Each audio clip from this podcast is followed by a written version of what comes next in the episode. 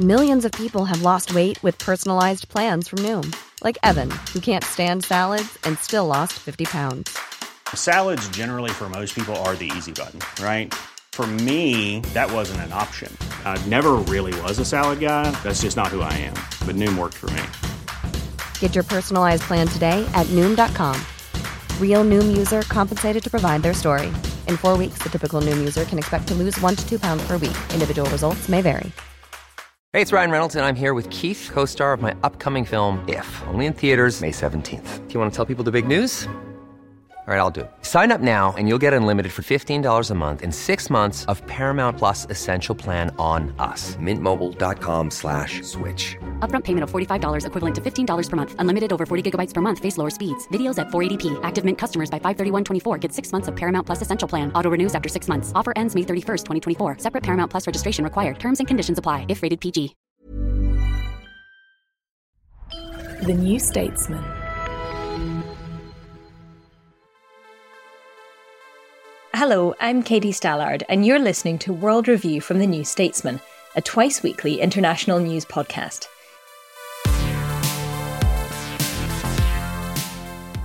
Every Monday, we interview a guest for their unique perspective and expertise. Then, later in the week, we come together to unpack some of the most significant stories in world affairs. Today, I'm speaking to Paul Huang, a research fellow at the Taiwanese Public Opinion Foundation and a journalist based in Taipei who focuses on defense and politics. We'll discuss the fallout from Tsai Ing wen's meeting with Kevin McCarthy in the United States and the outlook for Taiwan's presidential election in January.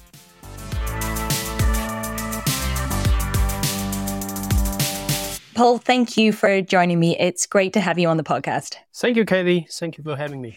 So we last spoke in an amazing cafe in Taipei where we had I don't even know how to describe the amazing food we ate. It was some sort of fried breadsticks wrapped in pancake. It was amazing.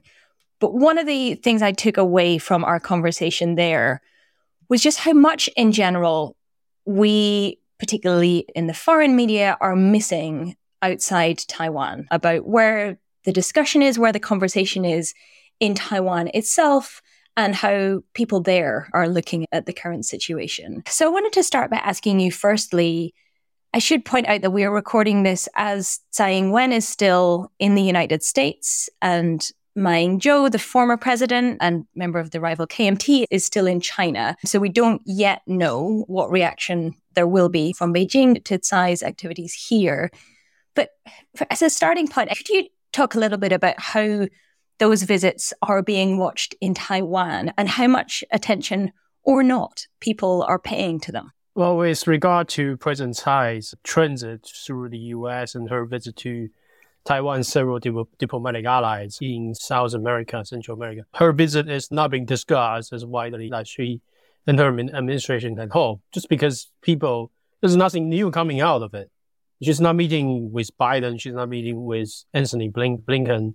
She's not meeting with any high level US official. She's not making any breakthrough. So that's the that's pretty much the end of it. She's the Taiwanese public have for years seen these kind of overseas visit, visit to Taiwan's very few diplomatic allies. And that reaches its useful, the limit of its useful. I'm sorry to say it. It's just that people are not buying that show anymore. The people know we are losing then. And the speed that, that we were seeing before something once every year or even two every year. And and her visit to the U transit through the U.S. talking to Kevin McCarthy isn't going to boost her support domestically anyway. On the other hand, President Ma Ying-jeou's visit to me, unlike many other analysts or observers, that also didn't have much expectation just because he's not really a shot in Taiwan. He's a former president. He's he's a member of the KMT, yes, but it's questionable what kind of influence status the status he has within the KMT. He's not a major player anymore. Then that, that is for sure.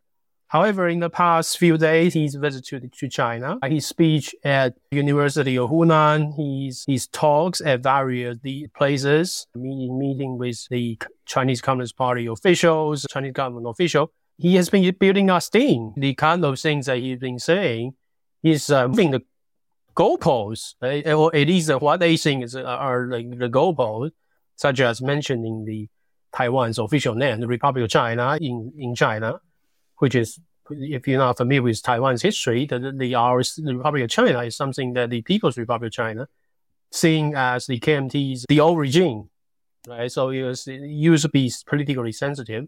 But now he's saying that out loud in China, and he's um, saying things that seem to move, push the boundary of what the CCP would, would allow him to say and his engagement with some Chinese students there during his speeches were seemed genuinely interesting and popular there, not just there, but also in Taiwan. So comparably, that uh, Ma is, I would say, at this point, seem to be, be have a more successful trip than Tsai Ing-wen. Even so, he's not a president, he's not running for any off, office at this stage.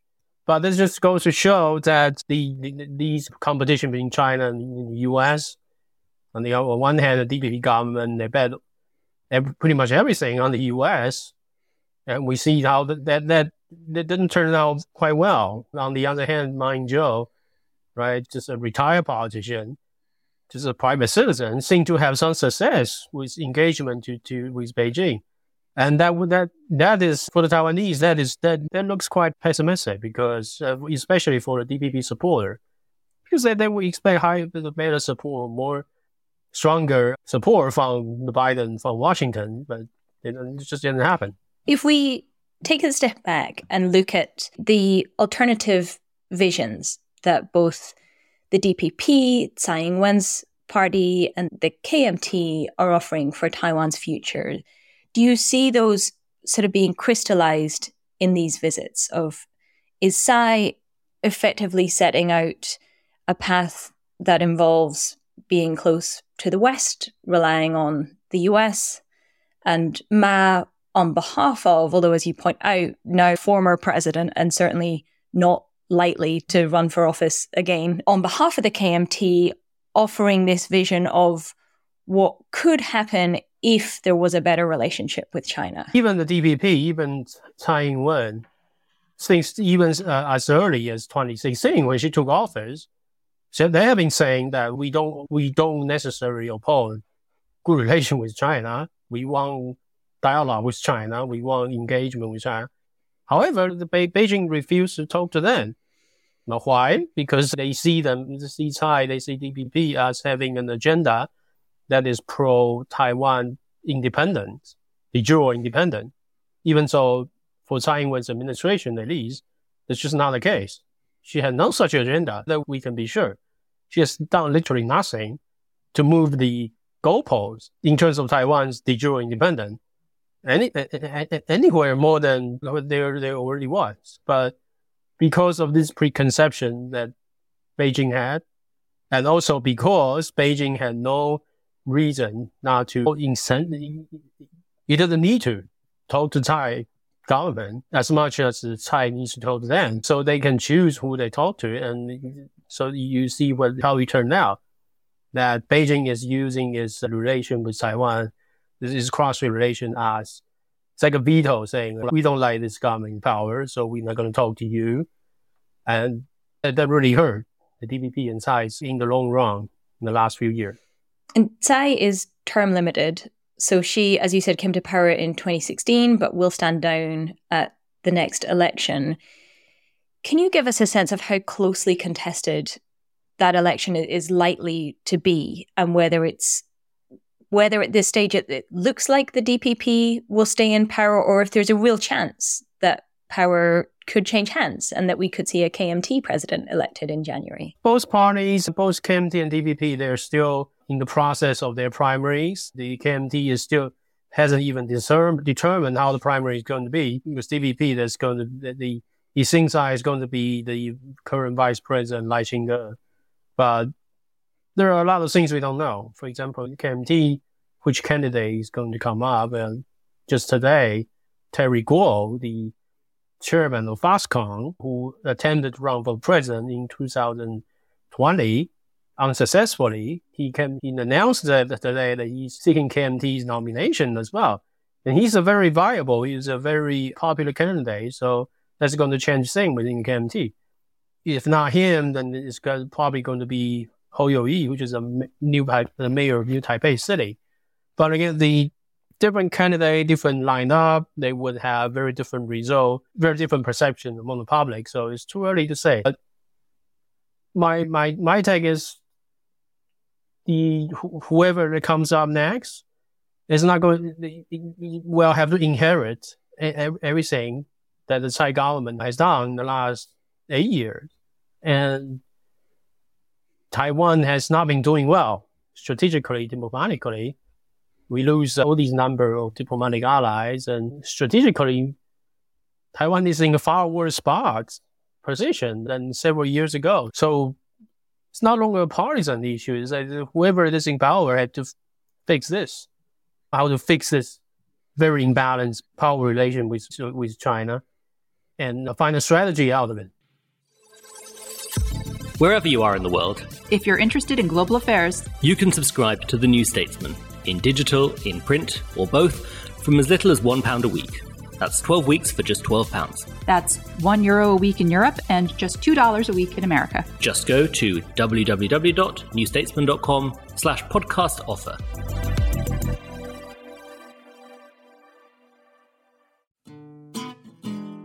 Hi, I'm Anoosh, and I host the New Statesman podcast. Twice a week, we get under the skin of Westminster to help understand what's going on and what's going to happen next. We interview politicians, policymakers, and people on the front line to get you the full story behind the headlines. Plus, hear from our award winning editorial team, including political editor Andrew Marr, to get to the bottom of what on earth is happening. Listen to the New Statesman podcast. You can subscribe now wherever you get your podcasts.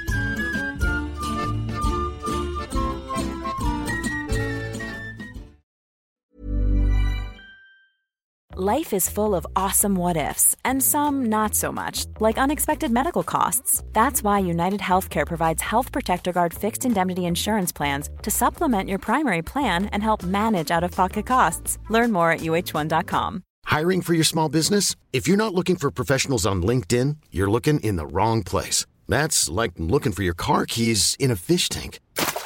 LinkedIn helps you hire professionals you can't find anywhere else, even those who aren't actively searching for a new job but might be open to the perfect role. In a given month, over 70% of LinkedIn users don't even visit other leading job sites. So start looking in the right place. With LinkedIn, you can hire professionals like a professional. Post your free job on linkedin.com slash achieve today. Hey, it's Ryan Reynolds, and I'm here with Keith, co-star of my upcoming film, If, only in theaters May 17th. Do you want to tell people the big news? All right, I'll do it. Sign up now and you'll get unlimited for $15 a month in six months of Paramount Plus Essential Plan on us. Mintmobile.com slash switch. Upfront payment of $45 equivalent to $15 per month. Unlimited over 40 gigabytes per month. Face lower speeds. Videos at 480p. Active Mint customers by 531.24 get six months of Paramount Plus Essential Plan. Auto renews after six months. Offer ends May 31st, 2024. Separate Paramount Plus registration required. Terms and conditions apply if rated PG.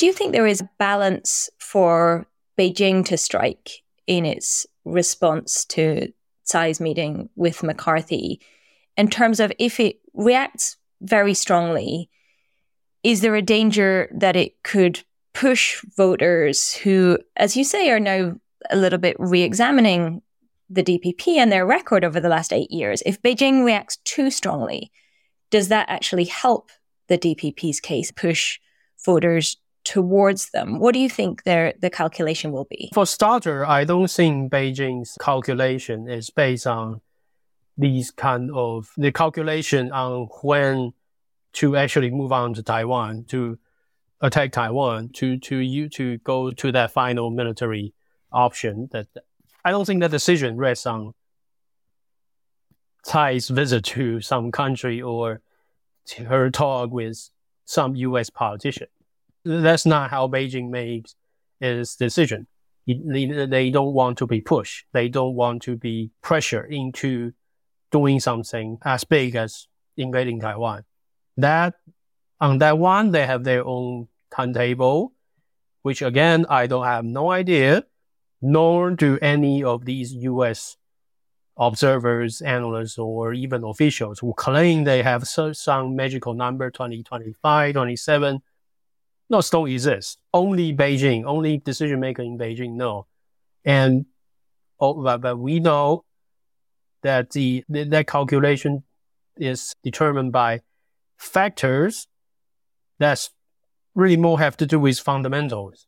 The fundamental mean, say, military balance between Taiwan and China across the strait, or how, or the imbalance or how imbalanced that is. We know the Chinese People's Liberation Army has already surpassed Taiwan's military in both quantity and quality, but by how much? Right? They increase their edge over Taiwan every year. At some point, that's going to be they're going to look at it and say, "This is probably enough. We don't need any more." Uh, and not just edge over Taiwan, but over the United, uh, but over the United States as well. Some people would say catching up to the United States. But in many areas, the Chinese PLA already surpassed the U.S. military or the U.S. allies military, so Japan's self-defense Force or even countries like Australia, that they those um, today they have they're more capable, they're more numerous, they're more better positioned to strike than the U.S. and its ally in the region. That's just a fact. So I think that the, as the military imbalance increases, uh, that that the it is it the it, it becomes more and more likely that China will strike.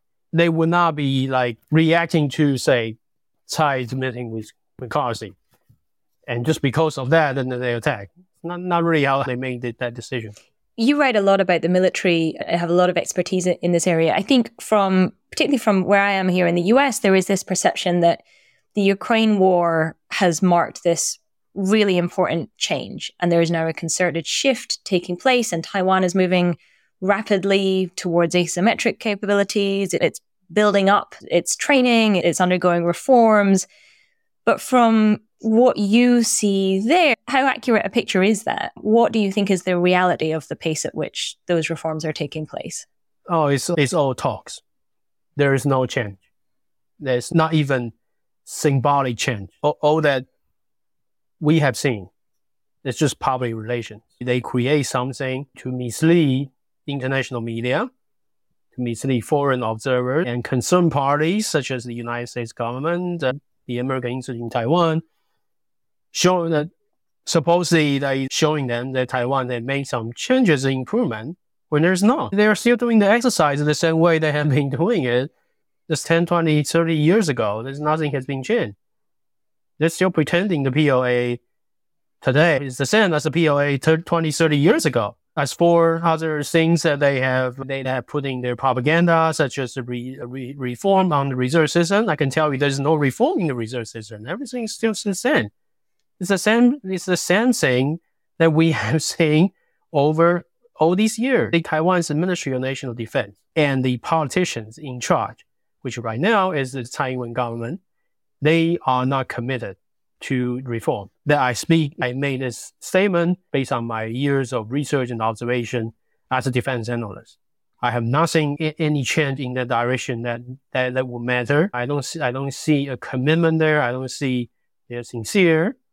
And I see the problem being the ruling government, the Tsai government. It's just not committed. It's all about show.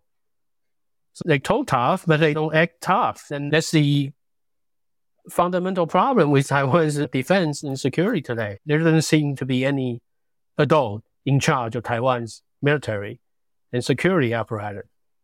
There's no one that, that, that is there to, to outline the strategy. We know the military balance is going off, the imbalance is going off the chart. Something needs to be done. Uh, so some people, some responsible and smart people have come up and spoken out about this they have proposed out various alternatives and strategies, such as they call the, the overall defense concept and another other framework. They have their pros and cons. They have their strengths and weaknesses, but those people, they are, they, they are sincere people that want to propose these kinds of changes. The, the, the issue is the Ministry of National Defense and Taiwan's government. They don't take any of this seriously. For them, they, they, at the end of the day, it's just a, it just all comes down to press release, a parade for media, and some Facebook posts, and to get the politicians elected in the next election. And that's all they care. I think looking at this from outside Taiwan, there is a tendency to reduce the main issue to be fundamentally security first, second, third. What should we understand about actually where security ranks in terms of voters' concerns? What the other important issues that people are looking at as they approach the next election are likely to be? I think people are, despite government's best efforts in mis- misleading the public over the years, I think more and more people are beginning to see the things are not what they have been told. What our polls found last year that uh, more people say that they have not, they are not confident in Taiwan military's ability to resist a Chinese invasion. And then uh, more majority of people also say they are not confident Taiwan can stand on its own. They to defend against China if the United States doesn't intervene. On top, and in addition to that, there are also other indications, such as then most majority of people they don't believe that United States will intervene militarily to defend Taiwan if China attack. So all these polls they told they told us that the Taiwan's public they're more and more aware, becoming aware that there is a problem there. That they know they knew that China has been growing economically, technologically, and militarily, and something is not going right with Taiwan's military, Taiwan's preparation. And so at some point that this public lack of confidence is going to Taiwan, Taiwanese public's political preference. And they're going to say, since our politicians just don't they don't, they're not saying, they don't seem to be serious. They, they don't seem to be serious in fixing our military. Then may, maybe we need to consider what we are voting for, what we are calling our politicians to do politically. Right. And this is a, that's a really bad thing because we know the majority of Taiwan, Taiwanese public, majority position is they want Taiwan to be independent or in long term. Majority of Taiwanese say they are Taiwanese. They're not Chinese. They're not Chinese or Taiwanese, just Taiwanese. And therefore, and response or for Taiwan's politicians, a responsible. Thing to do will be to see their opinion for what, for their consensus for what it is, and to formulate a strategy to defend, to, if not to pursue a long-term independence, at least uh, to build out some sort of capability. That Taiwan can stay like this forever and not be taken, not be subjugated by China. But that's not what the current government is doing talking tough and doing nothing. To help. Unfortunately, we are out of time. So let me thank you so much for your expertise and say thank you to Paul Huang for joining me today. Thank you, Katie. This has been World Review from the New Statesman. You can read all our international coverage on our website, newstatesman.com. If you've enjoyed this episode, please like, subscribe, and leave a nice review. The producer has been Adrian Bradley. The team will be back later in the week. I'm Katie Stallard. Thanks for listening, and until next time. Acast anbefaler. Mit navn er Anders Morgenthaler. Over for mig sidder Roald Bergmann. Vi har lavet en ny podcast, der hedder Dopaminklubben. Og Dopaminklubben er en klub, hvor ADHD er fucking sjovt, og hvor det griner. Det behøver ikke at være super alvorligt. Vi er skide trætte af alle de der podcasts, der forklarer mig og nederen der. Vi gør grin med vores ADHD. Mulig ADHD. Ja, vi udreder mig, fordi nogen siger, at jeg har det. Jeg ved det ikke rigtigt. Det finder vi ud af. Vi har i hvert fald lavet vedmål. Ind og lyt til Dopaminklubben. Hver uge udkommer vi. Der laver vi sjov og spas med at have den her vidunderlige dopaminmangel.